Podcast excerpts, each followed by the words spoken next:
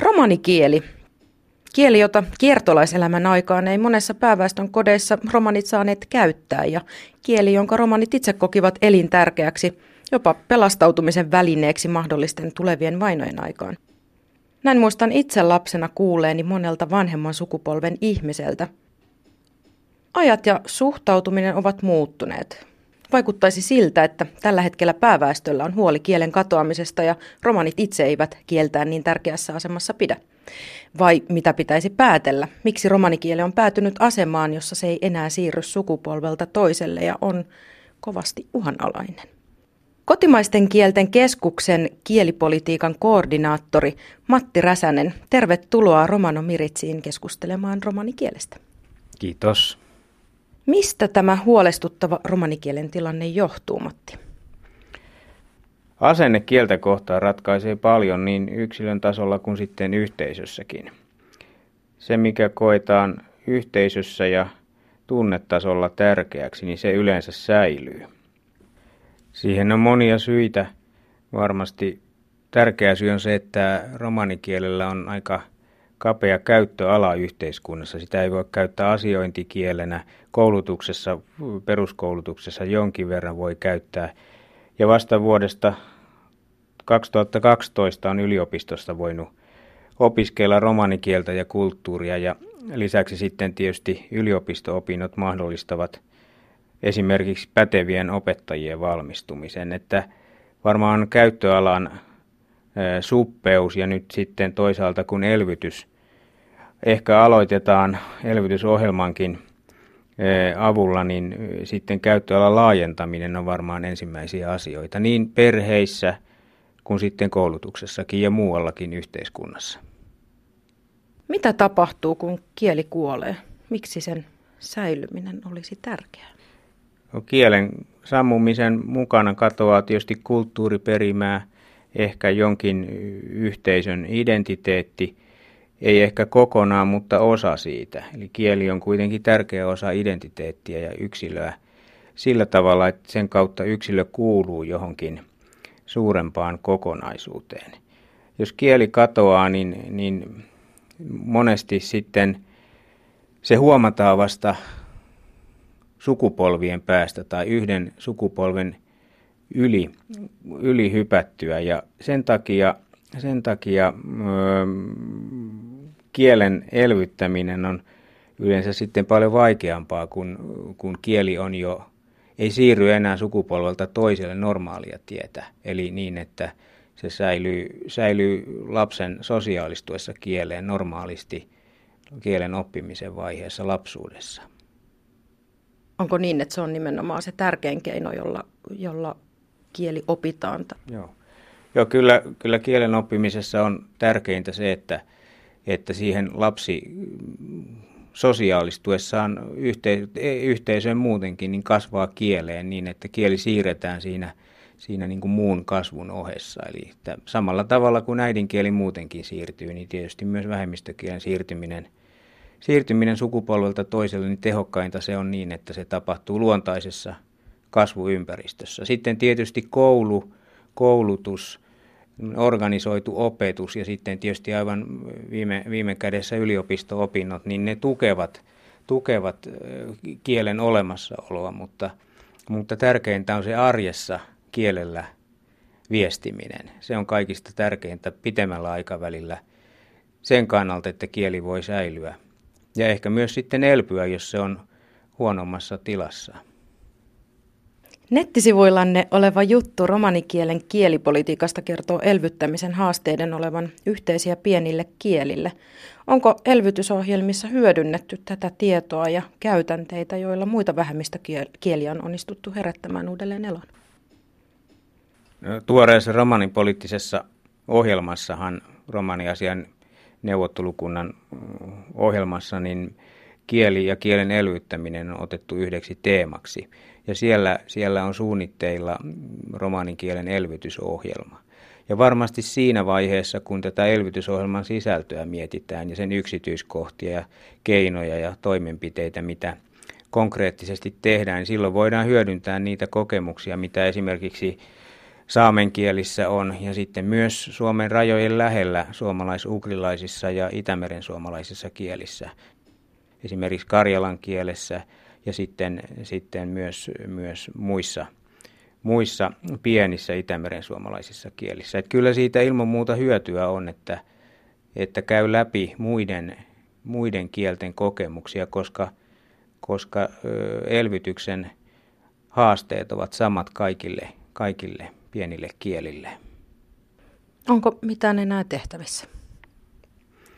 Kyllä paljonkin on tehtävissä. Kyllä kieliä on elvytetty niinkin, että ei ole kuin kourallinen puhujia enää. Mutta silloin se, mitä vähemmän puhujia on ja mitä kauemmin kieli on ollut sammuneena tai vähällä käytöllä, niin sitä enemmän vaaditaan niin kuin organisoituja toimenpiteitä. Ja, ja useimmin silloin täytyy melkein kaikki olemassa olevat kielenpuhujat saada tavalla tai toisella talkoisiin mukaan, koska, koska puhuttua kieltä ei enää esiny kovin laajalti. Ja eh, tässä mielessä mitä vähemmän puhujia on ja mitä kauemmin kieli on ollut vähällä käytöllä, niin sitä enemmän vaaditaan systemaattisia toimia. minkälaisia toimenpiteitä on romanikielen elvyttämiseksi suunnitteilla? Saamenkielten elvytyksessä on käytetty muun muassa sellaista kielimestari menetelmää, jossa hyvin kieltä taitavat puhujat ottavat lapsia arkisiin toimiin mukaan niin, että tilanteessa käytetään pelkästään romanikieltä tai jotain muuta vähemmistökieltä vastaavasti. Ja tämä on esimerkiksi todettu hyvin tehokkaaksi tavaksi siirtää kieltä jopa niin, että ylisukupolven siirtyy kieltä, vaikka välissä ei ole enää aktiivisesti kieltä käyttäviä puhujia. Ja tämän tyyppiset me, kielimestarin vetämät, jos voi sanoa kurssit, muutaman kerran viikossa. Sitten siihen lisättynä kielipesät, kielirikasteinen opetus, ehkä kaksikielinen opetuskin peruskoulussa. Kaikki tällaiset päiväkodissa olevat erilliset ryhmät. Kaikki, kaikki tämän tyyppinen toiminta, jossa lapsi joutuu tai tulee kontaktiin ja vuorovaikutukseen, aitoon vuorovaikutukseen kielellä ja kielen kanssa, niin ne ovat tärkeitä. Ja niiden avulla voidaan, voidaan hyvinkin tehokkaasti siirtää kieltä sukupolvelta toiselle, vaikka lapsen ö, muu kasvuympäristö ei välttämättä olisikaan romanikielinen tai pelkästään ainakaan romanikielinen. Minkälaisia uusia keinoja voitaisiin keksiä ja käyttää? Ilmeisesti ainakin teknologian tiedetään ja olevan aika hyvällä mallilla, jotta, jotta siitäkin voisi saada, saada hyötyä. Kyllä vaan. Uusi viestintäteknologia ja kieliteknologiset ratkaisut pitää saada nopeasti käyttöön ja laajalti myös romanikielessä. Tarvitaan romanikielisiä pelejä, sovelluksia ja ehkä myös oppimisympäristöjä, jossa kieltä voi käyttää digitaalisessa ympäristössä. Kieli on vietävä sinne, missä kielen käyttäjätkin ovat ja käyttäjät ovat lapsesta asti monesti verkossa sähköisissä, sähköisissä ympäristöissä. Ja näin voi ajatella, että kieli, kielen ja kieli, kielen käytön muotojen on muuntauduttava vastaanottajan tarpeisiin kohderyhmän ja kielenkäyttötilanteen mukaan. Uskoisin, että kieliteknologiasta on suuri apu myös romanikielen elvyttämisessä. Hienoa. Kiitos Matti haastattelusta. Kiitos. Romanikieliset uutiset kertovat, että vuoden 2017 viharikosraportti julkaistiin Helsingin säätytalolla.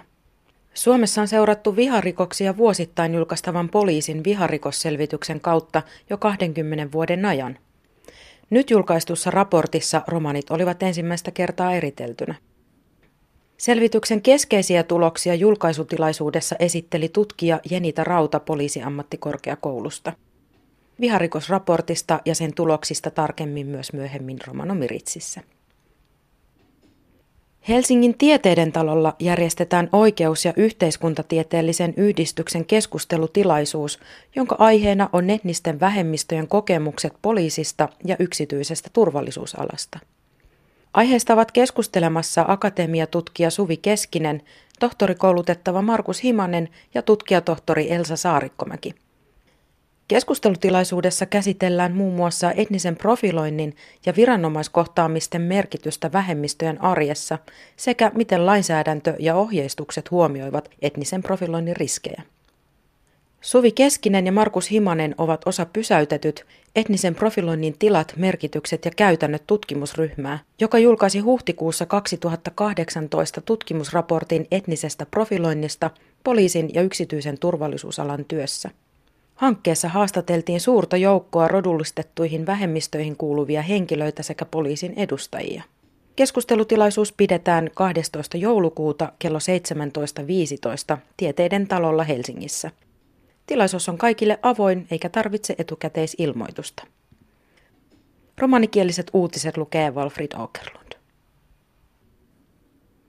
Tsihko diivestumengen roma seele. Siiko perehesko histibosko kriminaalosko raporttia, diine auri arobaro foros säätytalo. Pih perehesko tiia petskihin tsunde apre, sakko perehesko tiiako histibosko kriminaale.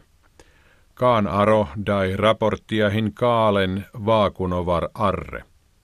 Dova rootiposko lahibosta rakkadas rootiposkiiri jenita rauta, petskengo puttiako aprunos koolata. Tumen kunnena putidedatta raporttiatta aro naaluno romanomirits programmos.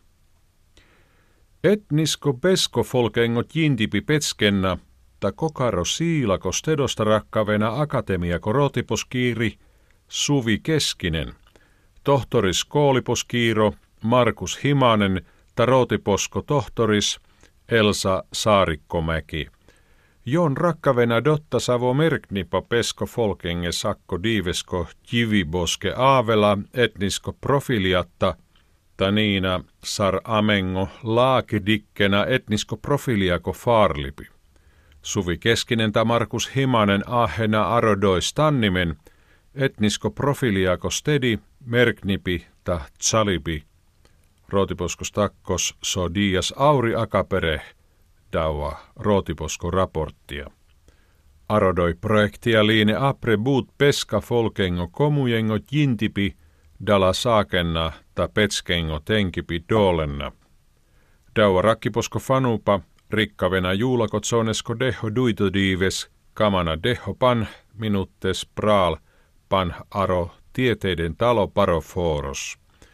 Doori leppuvena saare aaven koon kammena. Sarlatso tumenge ahen deuleha